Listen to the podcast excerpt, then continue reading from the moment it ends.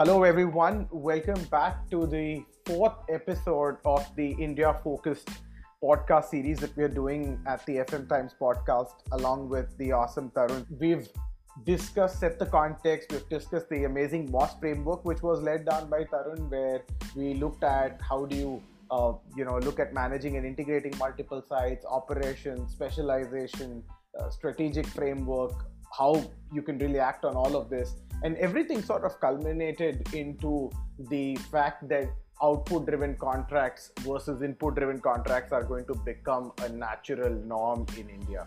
There may be still time for it, but it's eventually happening.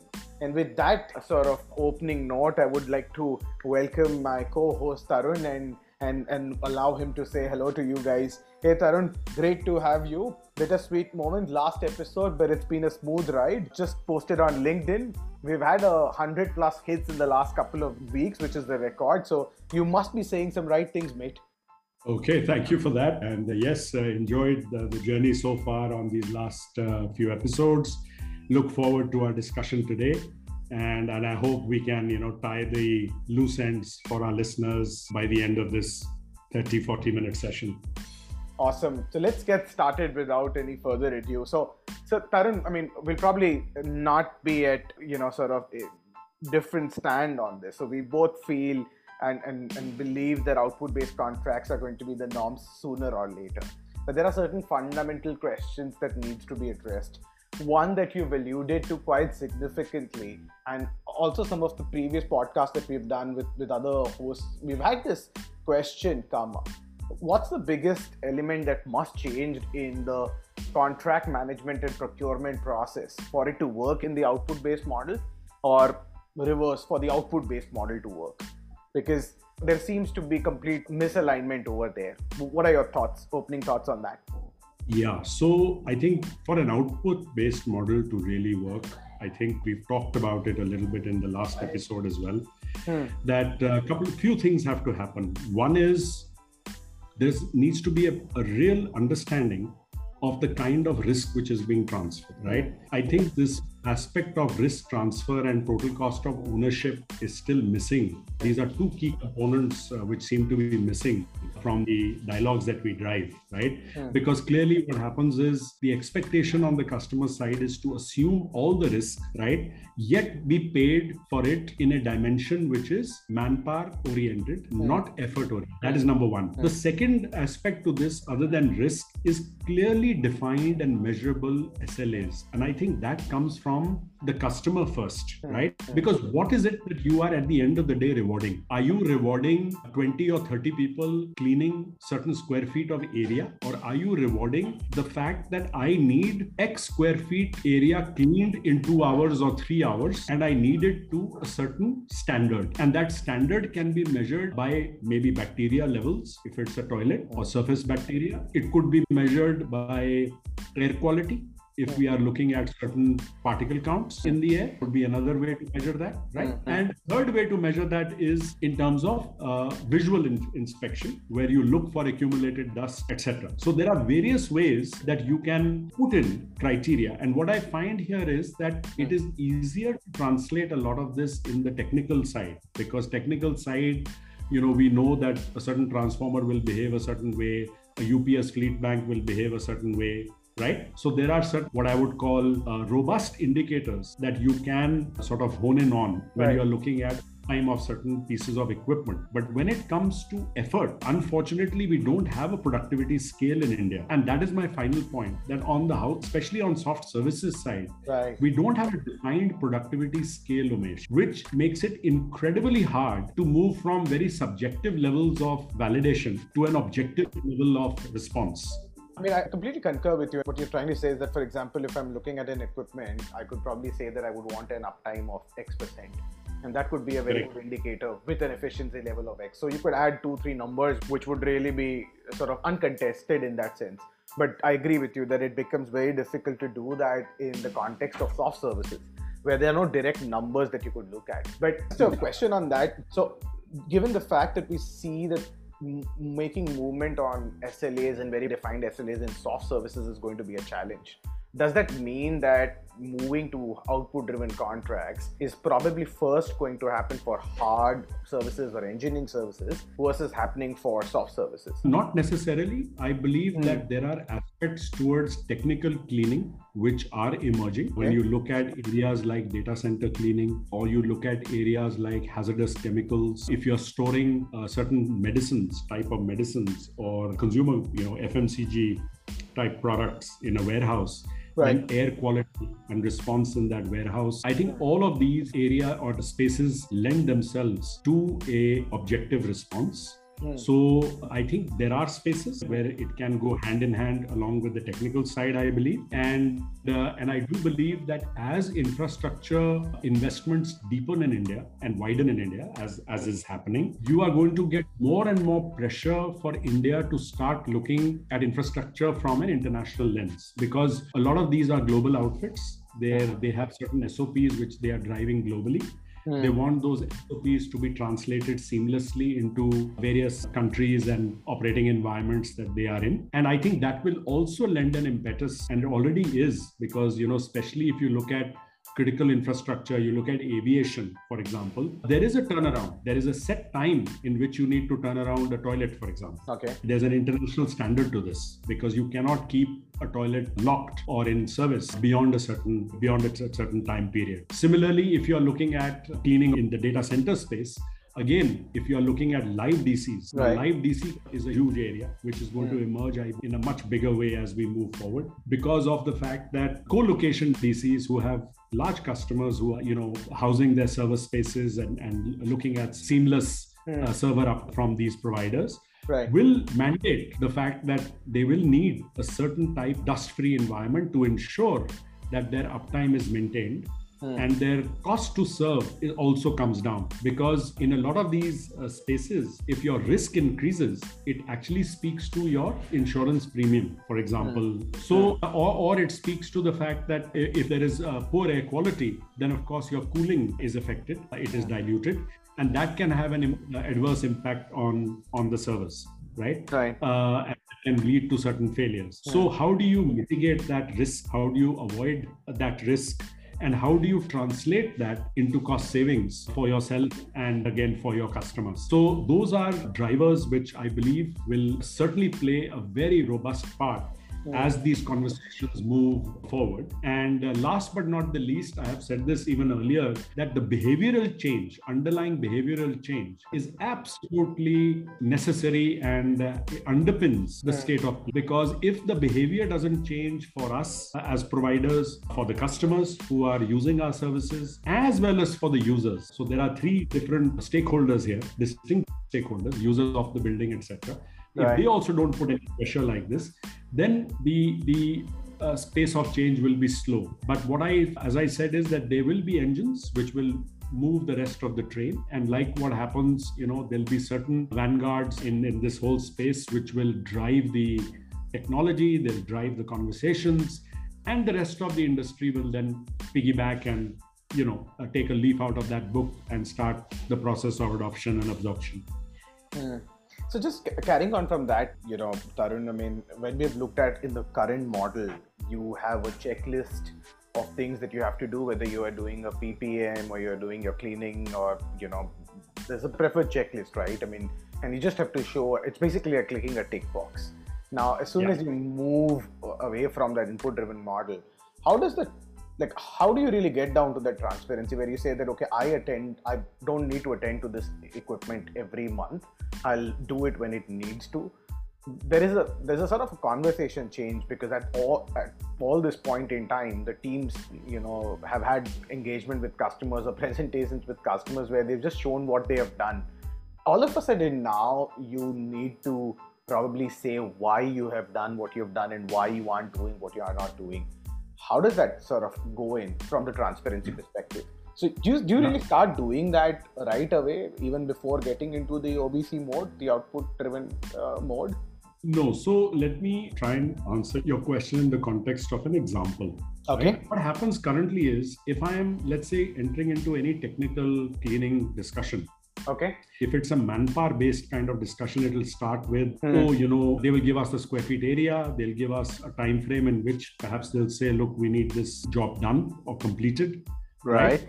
And and they will say, look, you know, maybe the, what kind of equipment. There may be some ask on on the equipment side in terms of mm. what kind of vacuum cleaners or the pressure employed by that vacuum cleaner or the HEPA filter in question, etc. Now, if I am in this kind of trajectory, right? Mm. then this is really looking at more the process and the components and the breakdown. Not the end end result should be the, the, the output based discussion would more be that look i really don't care what hepa filter you use because you are the expert. I want certain parts per square feet or whatever that or i want it to a certain standard international standard of cleaning. Like you have iso 14644 certification. They may say that look if it's a clean room i need a level 4 or a level 5 or it's you know normal air quality quality is level 9 and anything above that level 8 level 7 is what you would see in a data center. And they would basically prescribe that output and say look that is what i need you to give me a certification on at the end of the day right? So my whole process is now built because i now have a free hand as an expert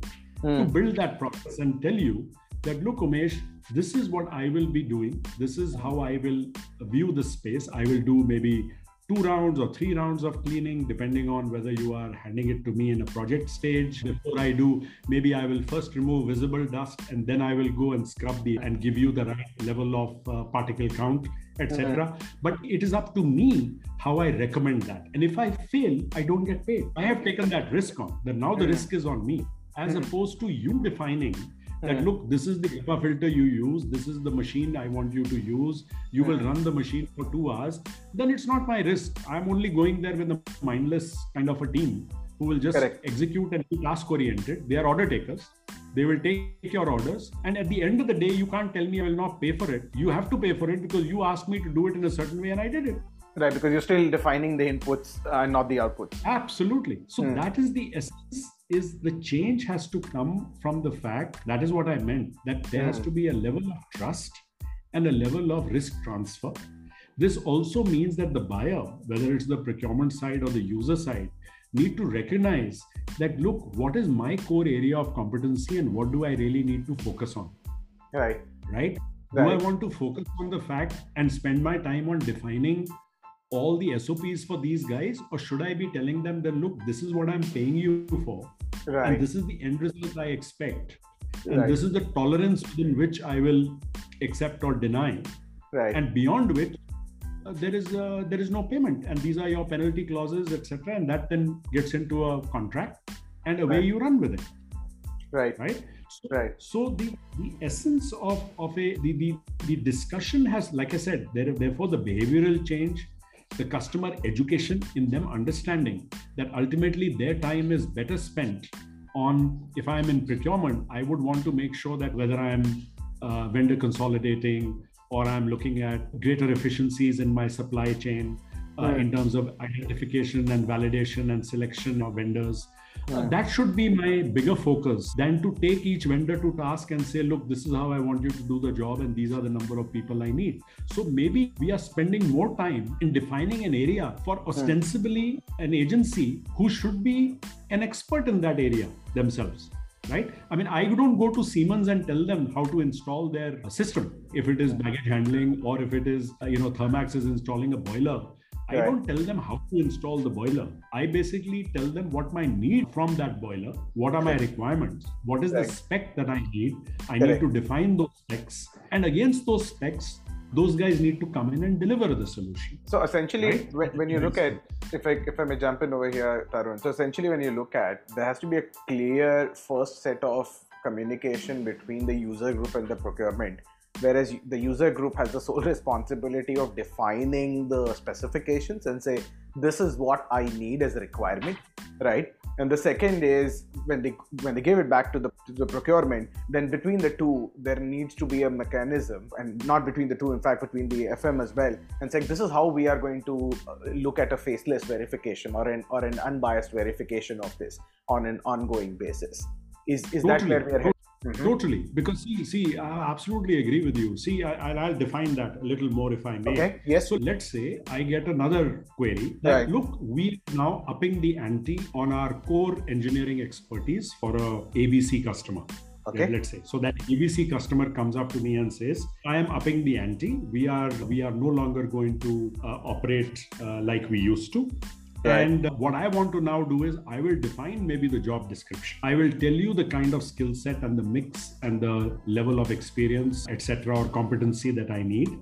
But you guys come and propose to me how will you address the situation in terms of getting me not only the right people, mm. but also helping me retain them because that is your problem. So, right from the right selection, the right identification, the right validation of that individual, and then the overall retention of that individual in that environment, in that ABC environment, mm. has to be then my responsibility as a vendor partner, as opposed to they handholding that whole process and actually spending enormous amount of bandwidth on actually on doing my job along with me. That which doesn't make sense which is not efficient. Which doesn't make sense because ultimately they are maybe a core engineering team and their head of engineering probably would have done his homework and would have figured out that look this is these are the number of people i need on these class of systems.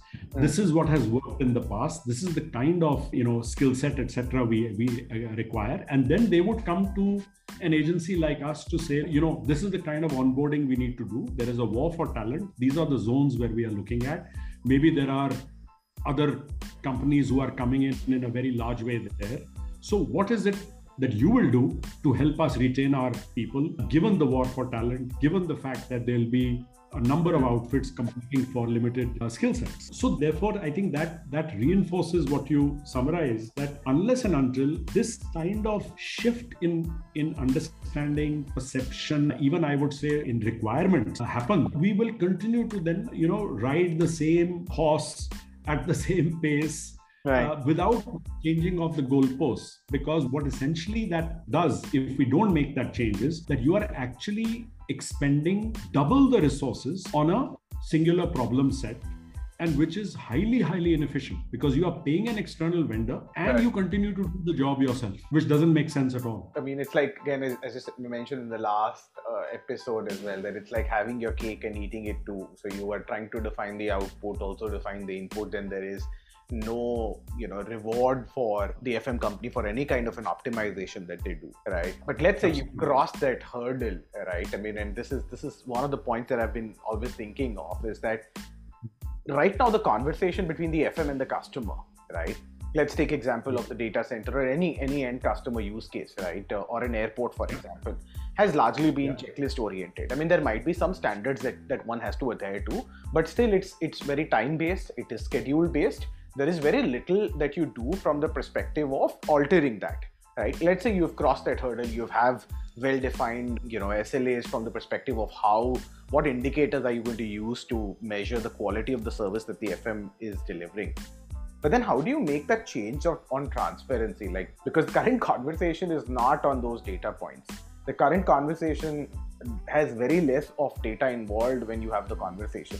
So is, is the change going to be too sudden, Tarun? Or is the change going to be it will be gradual and certainly it is not one size fits all or hmm. one model that apply everywhere this will hmm. also be if you remember one of hmm. the things we also mentioned initially hmm. hmm. i had mentioned seven points i had said hmm. right there are structural issues around policy behavior and value and i had said there are functional impacts around skill segmentation focus automation data. These were some of the points that we had mentioned and talked about in the earlier. Now if you if you pick on the automation data string now if i mean look at compliance okay? Compliance alone mm. is can be a game changer for the client i believe.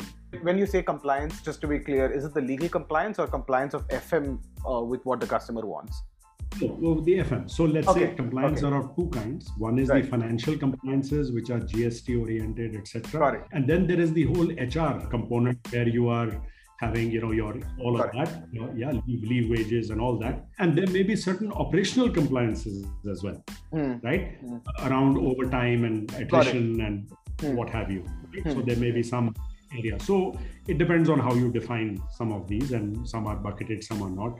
But having said that, this area alone begs right. huge scrutiny, and I'll tell you why. You have loads of companies today who are running internal and external audits. They have big four or other auditors who are auditing them. If they are a global outfit or a pan India outfit, they would right. have their head office people coming in auditing them internally. How do you bring that data transparently easily accessible, consistently accessible in one area, right? Now, government also is pushing because they are saying, look, I mean, there is a law, for example, in the state of Haryana that you can you need to have your all your wage registers and all available on a website.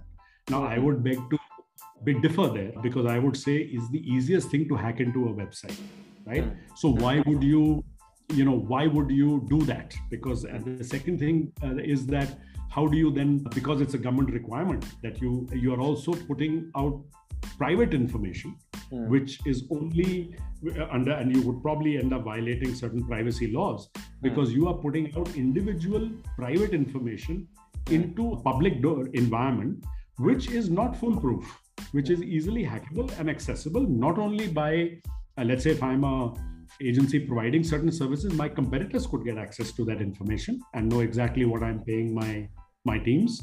And and it could also be other you know elements who are you know criminal elements or other elements who who would misuse that data.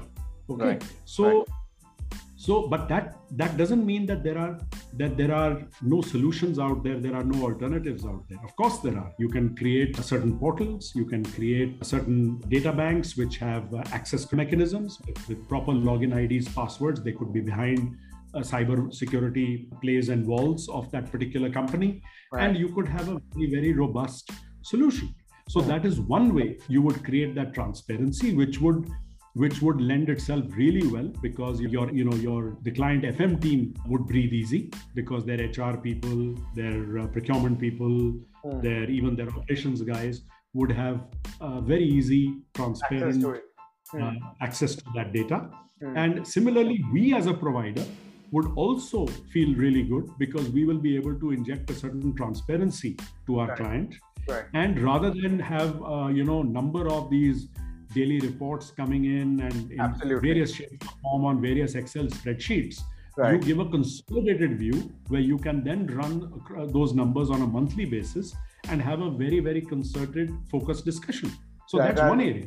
Right, and that saves saves a lot of time and effort. I mean, and then it Absolutely. points you to forward-looking stuff rather than always looking at things at retrospect. Precisely, and similarly, you can create that for you know various areas i mean it could be yeah. around the training area you know if you are imparting certain training whether it's technical refresher soft services hard services training how do you uh, measure the effectiveness of that training? How are the scores of individual candidates who are being trained? Now mind you there are certain global outfits who are running those trainings even with us but globally because right. they have a system already in place right. where even if they've outsourced it to a vendor like us they right. expect people who are working on their sites to go through certain training modules and score a minimal level.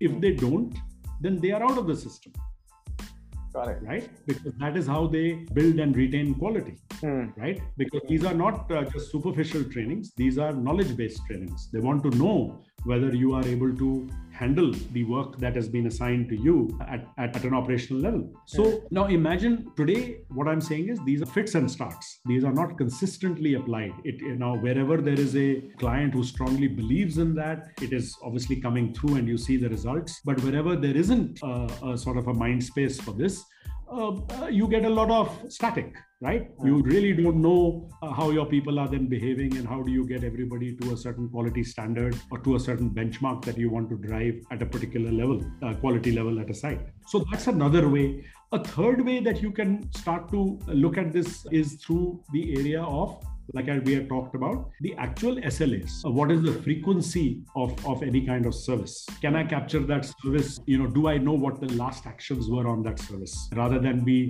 fed into a register which is lying on a site and there's a follow-up register, a grievance register, some other registers. Uh, you'd rather say, look, why can't I just put it on, you know, maybe you leverage RFID tags or you leverage QR codes and you build a solution which would help you to understand what was the uh, so so even if a new member is coming in a new supervisor comes in internally or externally umesh they are able to pick up the thread seamlessly because they know exactly where the thing was left off. Uh, so for example when was the last service done? What were the actions? What were the pending actions? Right. what was not maybe they suggested that look you can delay the change of this part by another 3 months or 4 months. Now who's keeping track of it? How do we ensure that that part change then happens at the desired timing now, if we were to able to automate that, if we were to able to provide a clean line of sight on that, then the whole game becomes far more focused on site improvement, site quality, site development, rather than on admin activity around that site. I think one of the interesting points that I picked up, I mean, which clearly I did not think through, I mean, not probably didn't ponder much over it when I wanted to talk about transparency, was one of the interesting yeah. points that you mentioned where the transparency between FM and the customer probably would not just need to happen at the SLA level. Maybe out of value creation as to kind of people you are deploying at that site and providing them not access to all information, but relevant information on the kind of skills that you are imparting, cross scaling, upscaling, so on and so forth. So that obviously raises the bar for transparency much higher and, and probably could be a great way to get more business. We then complete the full circle back to what we started with saying that how do we engender trust, right? Exactly. As, as FM providers in this space, hmm. not only how do I engender trust, but you we, we've also talked about how do I become more of a strategic partner hmm. and part of their process rather than overlaying myself on their process. So, yeah. which means that I embed my service as a seamless part of their existing processes hmm. and help them improve those or you know re-engineer those if in case they, they need it, etc rather than overlaying myself on their process and then that's where the disconnect remains because it's never a smooth relationship no and matter perhaps, how long perhaps that's how things have been at this point in time i mean they've always Absolutely. been response to rfps which have been decided and you have very little say on on on making any changes bullet point changes to those rfps but that brings Absolutely. to uh, an interesting uh, sort of uh, segue from here tarun We've spoken about a lot of things that must happen between the FM and the customer, the clear definition of output, the user group at the customer end uh, really having a say in defining the specification,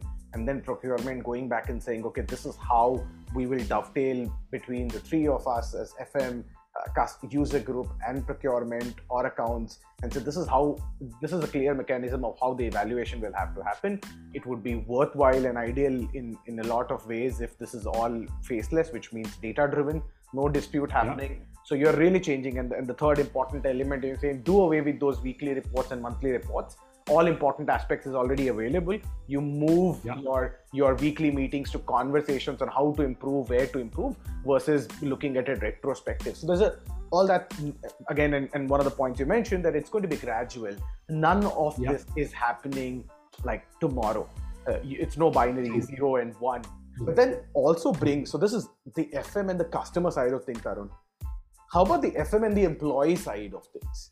I mean, you've alluded to it bits and pieces, but I mean, I also see the same thing changing. So, if, if I were to give you one example, let's say an FM company doing hard services. Again, I, I take example of hard services because I'm mostly used to that. So, let's say yeah. you have subscribed to saying that okay, a, a, particular equipment is going to deliver X amount of uptime, Y amount of uh, efficiency, and you have defined three, four indicators using which your mm-hmm. customer is going to evaluate your service that's done how do you drill that down to the to the to the people who do it on the shop floor who actually do it so because now the decision is going to be okay i don't need to maintain it I need to maintain it every 15 days versus doing it every 30 days. So, two questions there, Tarun, and not questions, but really points on articulation. How do you drive that accountability? Second, how do you change that conversation as a result of driving that accountability with your work? I, I, this is my personal belief that we need to start hmm. incentivizing performance at a site level. Currently, it is all about cost to mesh. So nowhere are we incentivized if you meet a certain target or exceed a certain target. I, I'll just probably stop you because this is again a very interesting point. So you were saying that customer incentivizes FM. FM should yeah. also look at incentive structure for their teams. Absolutely. Okay? So okay. what I would want is that if I've got a guy coming in, and hmm. I mean, let's say he's a soft services guy, right? Okay. Yeah. And yeah. I mean, he's doing his poor cleaning, and I, you know, literally you pay him whatever twenty thousand bucks a month, right? Right. But what if I tell him that look, if you meet all your targets, and let's say, let's say I tell him that look, if you're cleaning uh, X square feet and you clean X plus one, or that team starts cleaning X plus one, right? As a result of it, I can get cost savings because maybe I'm able to reduce some headcount. At the same time, I'm able to maybe increase productivity because I've. Yeah. So what what I would then say is that look, I would be happy to pay you extra. Maybe it's thousand bucks or two thousand bucks as an incentive because Hmm. of the savings that you get. Yeah. absolutely you raise the bar right Hmm. and and and uh, similarly if if i'm and it's on the downside as well if you are not able and i'm penalized then you are penalized as well right Hmm. so because it's happening even on the production floor right if you go on the shop floor they all have production targets and each team is putting out certain production uh, targets out every day uh, these Hmm. targets are measured either hourly or daily depending on the operation Right. Right. Right. right? And you're incentivized that if you can increase production by 5%, 10%, this is what you get. If you lower the production, it impacts your bonuses and etc. etc. across the line. Hmm. So if I start to bring that energy and that thought process into a site level, you're going to see a very, very different quality at a site. And in fact, you will see a very different response at a site. I would actually even go further, and this is my take my take is that the customer let's say come you come to me and Hmm. say look i have 100 people on this particular site and they Right. do cleaning Right.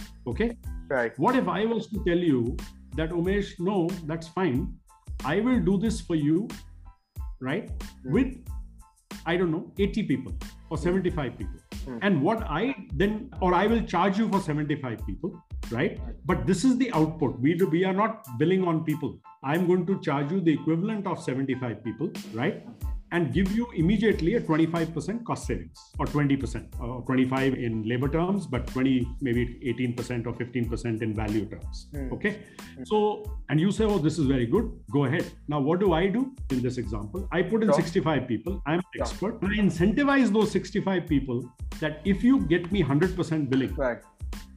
right where i'm Right. not penalized Hmm. i will give you an incentive and that incentive comes out of the delta between 65 and 75 Makes sense. So if you have the delta, you get a pie of that. If you don't have the delta, you. absolutely But, but the other way to look at it, Tarun, is I mean, one of the other ways, and, and this is again the the way I, I look at it. How do you actually retain hundred people, right? And and and do more services. So this is where cross skilling comes into perspective. So and again, one of the points that we we discussed, right, where you said that uh, specialization is going to come into fort. So let's say if I'm managing data centers, I actually don't qualify a resource saying that this is a cleaning expert. I mean, I mean, obviously there has to be uh, some bit of common point in that. But I, how can I cross skill that person that the person can do two kinds of roles, connected but distinct, which are currently being done by distinct people. And that allows me not an, only an opportunity to improve my profitability via productivity improvement, but at the same point in time, increase my revenue as well. And, and which is which is the way I think you know we, we should probably look at. And if I were to take a parallel example in development, you know, software development, you have full stack developers, you have you have like people who only do the front end, people who only do the back end. But if you have someone who could do it the entire end to end, more of it, then you're obviously shipping things faster. You are reducing your cost. There are advantages on both and disadvantages, but I think this is where I see an opportunity where you could not only just focus on the cost reduction, but actually also look at revenue uh, uptake and, and, Yeah, and so- probably keep your billing the same. absolutely so i think you make a good point and that that's another way to look at it let's say we have 100 people at a site right Right, right. what we don't do very well currently is Hmm. measure where the effort bubbles because what is happening is we are only looking at it from the lens that these 100 people need to be there from 9 to 5 or whatever that shift because is, that's the to 5. requirement and we need to fulfill that. That's that. Yeah. and we need to fulfill that but Right. we are not saying we are not actually seeing that how those guys are actually spending their time at the site level right how much time does does it take for that guy is he actually spending 5 hours 6 hours is he actually using up all 8 hours or is it that in certain areas the guy is actually even 8 hours is not enough because he's swamped? Absolutely. That team is completely swamped. And in other areas the guy is uh, out after 4 hours and he's then futzing around the whole day because he has nothing else to do. But the question is how do i identify these bubbles right? right? And and processize them so that I can redeploy my resources, those 100 people, to optimal requirements. It's so, so your argument, which is well taken, that the site may actually need 100 people. There may not be any room for savings in terms of headcount or other. But what it can happen, what can happen there is there can be a search for productivity. And that can only be unfolded if we have the right SLAs governing the, the site backed by the right effort where we measure that effort. If it is, if it is, let's say soft soft services, then maybe a time and motion study. We need to understand right. how the dynamics are, which we don't do.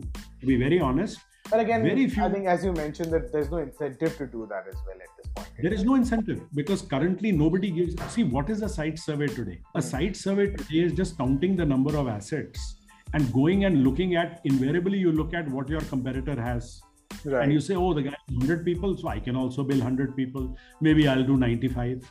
Right. But that's the max. But you are not right. really applying your mind to say that, okay, how many elevators are there? How many floors is this? What kind of uh, time is he going to take to clean each floor right what is the kind of movement do i need up and down do i need half the people deployed on higher floors or lower floors etc do i need some more people on a certain floor because there is more activity on that floor and right. therefore there is greater effort required now we, we are not we are not even thinking like that I mean, there's no okay. scientific probably thought process given. I mean, some may be given, but I quite take the. None at all. So, so give you an idea. In the West, they are already exploring with what you know, like in the when you draw uh, these uh, in architect uh, in the world of architecture, when you mm-hmm. are uh, drawing plans up, mm. you are using certain uh, scanning technology right. to actually understand how your spaces work in a 3D format. Mm right? So your height, your breadth, your flooring, etc. And while you are scanning these spaces, you're also looking at you know how many fire extinguishers hanging there etc so you are also able to take in massive data in terms of you know the firefighting equipment installed number of sprinklers like the building information modeling three dimensional yeah. yeah. so you do a complete 3d modeling hmm. which would then lend huge impetus to actually understanding that what is actually the square feet area, cleanable area, which you really need and where you are focusing, mm. right? And how much of it would be rotated because some of it not would not be done on a daily basis. Some would be done maybe weekly, some is bi-weekly, some is every alternate day, etc. So how do you define those uh, deployment schedules, right? and optimize the level of engagement at that site level. Now, that is where technology comes in. Uh, that's another way we can inject technology into the system and start to start to sort of leverage on that. Finally, we again don't do this enough, but imagine the amount of wastage that we see in terms of you know consumables, hmm. chemicals and consumables, because we still are using archaic forms of measurement and and and dis- disbursement of that Hmm. right hmm. so so for example today yes you do have uh, you know a lot of these large outfits like kimberly clark and all have technologies where they'll tell you how much toilet paper you're using or how many tissues you're using and they will even prevent you know overuse right? Because they it will be dispensed maybe one at a time or etc so right. there are ways you can even control those areas but that means a certain amount of capex. And again that uh, understanding needs to be deployed that what is the return on that? If i was to deploy those systems right at my site what would be the payback in terms of actual savings uh, mm. over a period of time so right? kind of again so ties back these are loose right. all of again, these are loose you know, right. yeah so I mean, basically again ties back to the point that you've got to have incentive as an fm company to do all of that I mean, if there's totally. no incentive that you probably won't do in, in, in that case. And, and everything almost, so, so, the transparency also becomes important from the FM employee standpoint of view, right? Not just the FM customer standpoint of view. And that, that essentially means, Tarun, that there's a significant investment that's needed to happen at, at collection of data, as you just were mentioning, right? Not at, at across the board, because data would lead to transparency, and we're not collecting everything right now. Probably not everything can be collected. It may be expensive so Correct. Is is that sort of a bottleneck around OBC right? There is a, certainly a bottleneck, uh, Umesh, because this needs speaks to change of behavior, speaks to certain adoption and hmm. absorption mm. of technologies. We we in the FM space have been largely we've been lagging in terms of technology, embracing new technologies, right? Mm. Uh, it's it's not it, it's something that is starting to come in. So yes, there are BMSs and you know building monitoring management systems you have certain things which are starting to come in but at least if i look at it purely from an india context we are still way way behind our counterparts in the west yeah and i think there's still a very long way to to to but but there are you know today you have remote monitoring of dg sets. It is available. These technologies are available. Uh, you have automated uh, solutions for chillers you know chiller cleaning systems. And these are agnostic of of of it's not necessarily that i have to go to that particular oem only to clean a certain type of chiller. Uh, so there are there are uh, bits and bobs which are coming in. But you're absolutely right. There, there is a slight reticence. But i think as the critical mass increases on high end infrastructure and people realize that you are actually maintaining you know hundreds and thousands of crores worth of asset base right mm. and that needs a certain response mm. coupled with the fact that i think even the user teams are becoming uh, smaller uh, yeah. there is a greater accent to outsource everybody is trying to find synergies and cost savings yeah. and i think as you see more offloaded i think it is but natural that there will be momentum to start demanding this kind of visibility from from your outsourced partner right so even though yes there is there is a bit of a slowness there to embrace these uh, ideas hmm. I think we, you know, as we move ahead and with, with the kind of monetization of assets that we are seeing and the kind of deployment of monies that we are seeing in the Indian market, I think it's a matter of time that, you know, we, we will be held to a very different standard, Umesh. So, which essentially sort of connects to my my last question that I had, but probably you've answered it. That there are some sectors that are more likely to see the evolution of output-based contracts than the others. So clearly, for example, you've been laying a lot of stress on on infrastructure as a sector, uh, manufacturing, and even in manufacturing, critical components. Let's say pharma as a sector, because there is the, the way to get money is beyond a couple of areas. So, for example, risks are compliances are a huge cost. So, anything that you do to to to mitigate that is is huge. So, I mean, for example, even when you look at airports or, or data centers, clearly they have come out uh, a number of times. So, those are sectors which perhaps are likely to see output-driven contracts coming in first, versus you seeing them in you know an office park or a IT park. Eh, would would that be would that be uh, correct uh, sort of articulation of of everything? Uh, yeah. So so in in in one line, I will answer that Umesh to say that any anybody which is operating in critical infrastructure space like mm. pharma manufacturing like storage of medicines or mm. fmcg goods in a warehouse mm. or data centers or hmm. aviation hmm. these lend themselves very well to this kind of thinking which they need to evolve If sense. they do not if they do not, because these are already plugged into global ecosystems. Got it. These are not divorced from global ecosystems, hmm. right? Mm-hmm. So if I'm a Procter and Gamble or a Unilever, or I'm uh, GlaxoSmithKline or whatever, then I have a certain protocol and certain SOPs that I need to maintain worldwide. Whether I'm storing medicine or I'm mixing formulations or I'm doing something, and and if I am not able to create that same ecosystem in, in various manufacturing or storage uh, systems that I'm running, then I run the risk of hurting my brand yeah, at some point in time.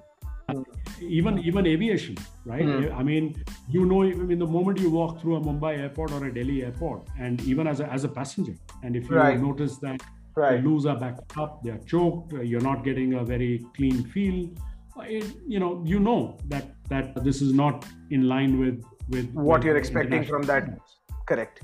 Absolutely because especially if you're a well traveled international traveler you you you you are able to make that comparison very st- and therefore i think there will be a certain i think you know to use Porter's, uh, Porter's, uh, Michael Porter's example that you have those five forces where there will be market pressure, and that market pressure will probably be felt more global uh, ecosystems, even though these ecosystems are then operating in various spaces across the world in different envi- operating environments, uh, including India.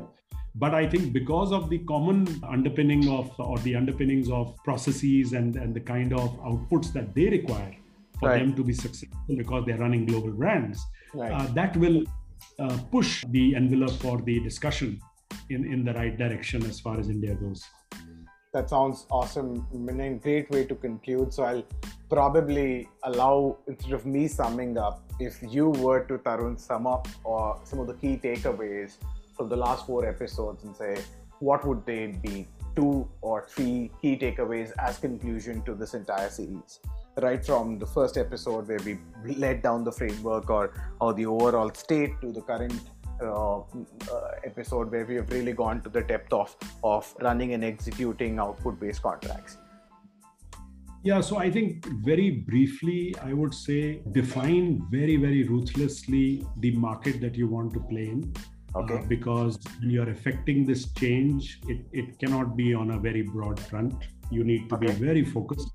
Uh, it could be a sector, it could be two sectors, maybe it is a service footprint that you want to redefine, but ruthlessly define the market you want to play in. Build your infrastructure in that segment or service holistically, whether it is automation, whether it is data, whether it is policy impact, whether it is the skill that you want to and the core competency that you want to bring in. I think that needs to be extremely well thought through. And then you know it's like Sun Tzu, the art of war. You concentrate all your forces on a on a very narrow front so that you have a high chance of a breakthrough. Yeah. So, okay. so that would be my second. The third takeaway on this is that when you are when you are uh, looking at your overall framework or, or the market and as well as the the, the the kind of skill or automation or data etc that you want to bring in mm. you or competency that you want to create you want to be very very targeted in terms of the customers that you want to go after right? Because in the initial stage, you also need to partner with the right customer to get a favorable response. It cannot happen in a silo. Hmm.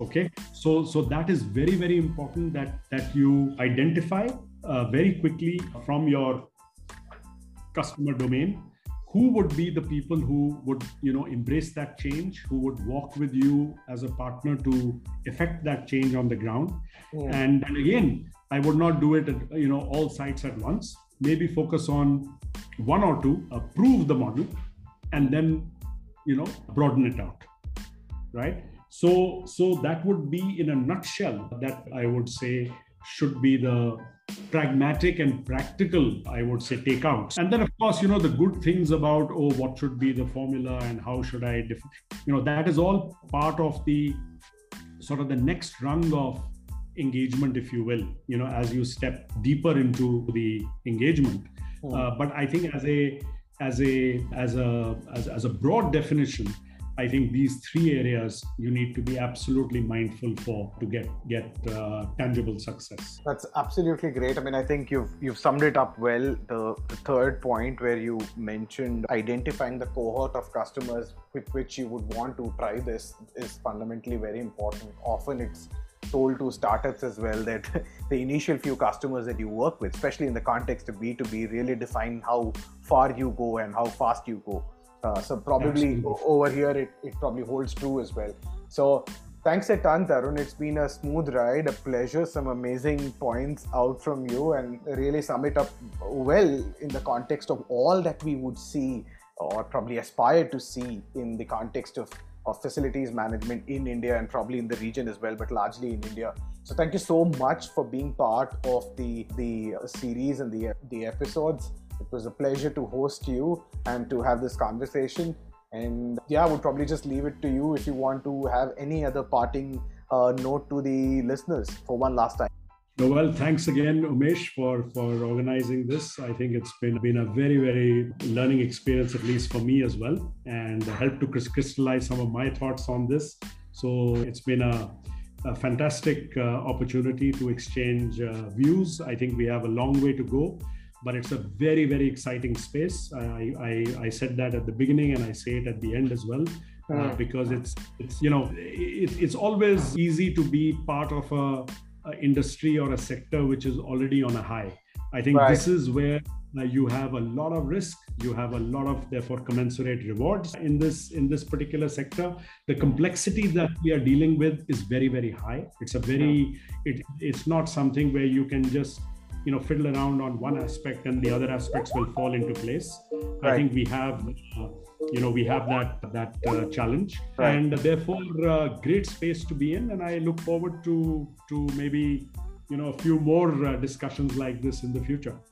Absolutely mate oh, i'm, I'm absolutely certain we'll have that conversation. And to the listeners uh, thank you so much for being part of the episode and the series all throughout. We hope that you get certain key takeaways. At the end we will in a week or so take out an ebook on the same as well. So if if some of you are not very well versed with podcast there's no reason to be disappointed. You will still get a flavor of everything that tarun and myself has discussed over the last four weeks. So thanks all once again. Take care and we'll see you soon with another episode at the intersection of facilities management and digital transformation. Till then take care. Thank you. Bye bye